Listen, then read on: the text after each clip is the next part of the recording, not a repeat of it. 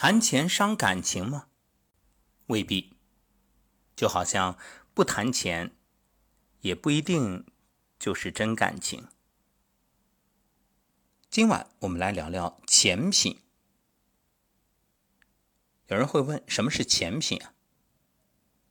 钱品就是看一个人对待金钱的态度。莎士比亚说：“钱是一根伟大的魔杖，随随便便就能改变一个人的模样。”深以为然。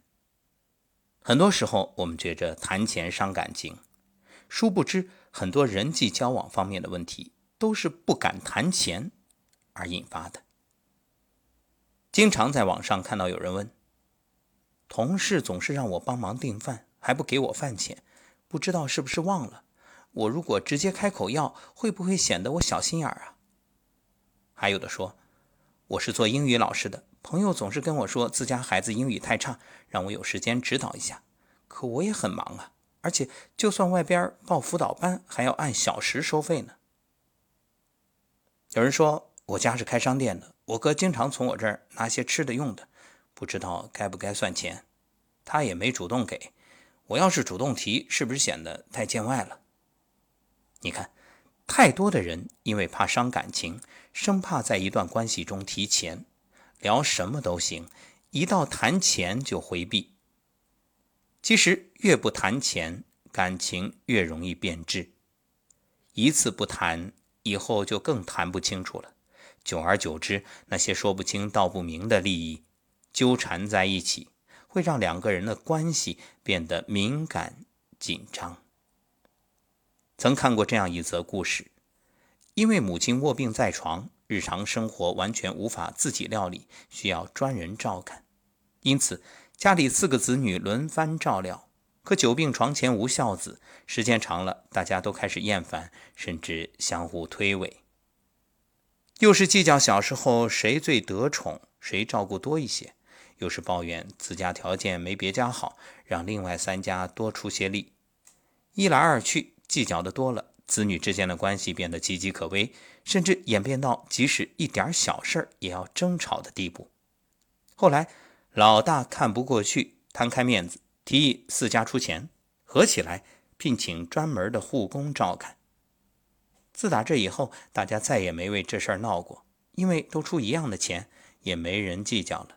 既为母亲提供了专业的照顾，又不会耽误自己的事儿。家里的气氛又回到了曾经的温馨氛围，逢周末还会主动把母亲接来自己家聚餐。很多时候，感情出现问题，并不是因为钱的事儿，反而是因为不敢谈钱。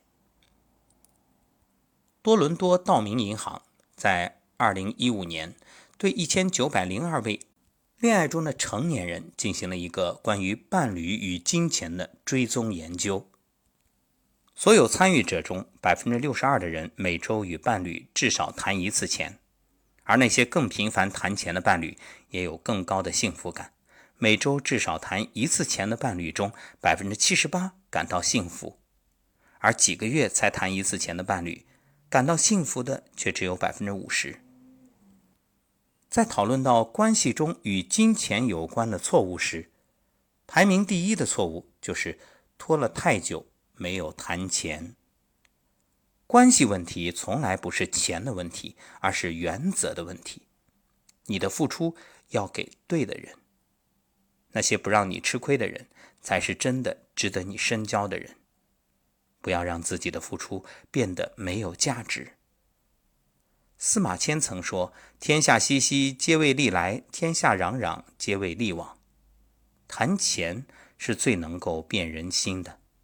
一个人是否拥有信得过的人品，谈谈钱就知道了。大学时候有个关系很不错的朋友，有一天突然打电话来说是在外边处理一件急事，手机里钱不够，让我借他一些应急。我心想事出紧急，为了不让他为难，马上转了钱过去。谁知他回复不够，我就又转过去一些，加起来有我一半的生活费。可自打这钱借出去之后，他就再也不和我联系了。偶尔找他聊天，他也是躲躲闪闪，不愿多说。我怕这钱打水漂，就旁敲侧击问他还钱的事儿，谁知他竟然把我给删了，电话也拉成黑名单。不得不说，钱真是信誉最好的照妖镜，更是人品最佳的试金石。林语堂二十四岁时前往哈佛大学求学，一开始求学之路还算顺利，有全额助学金，倒也不担心钱的事儿。谁知读了一年，助学金突然被停，这对当时的林语堂而言，会直接导致他无法继续求学。万般无奈，他写信求助当时在北大任教的胡适，能否请尊兄作保，借贷一千美元。待回国归还。信发出去不久，林语堂就收到汇款。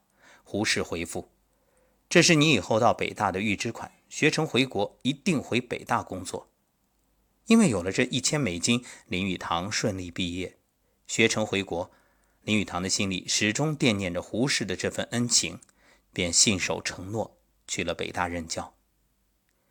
有句话说。一个信守承诺、不占便宜、不忘恩负义的人，才算人品合格的人。能够在窘迫境地为你伸出援手的人，定是用心待你之人；而能以信誉回报的人，也定是人品极佳之人。正如那句老话：“钱品就是人品。”面对谈钱这件事儿啊，不遮掩、不回避，能大大方方面对，人品就不会太差。虽然钱不能衡量一切，但可以让我们看清很多事、很多人。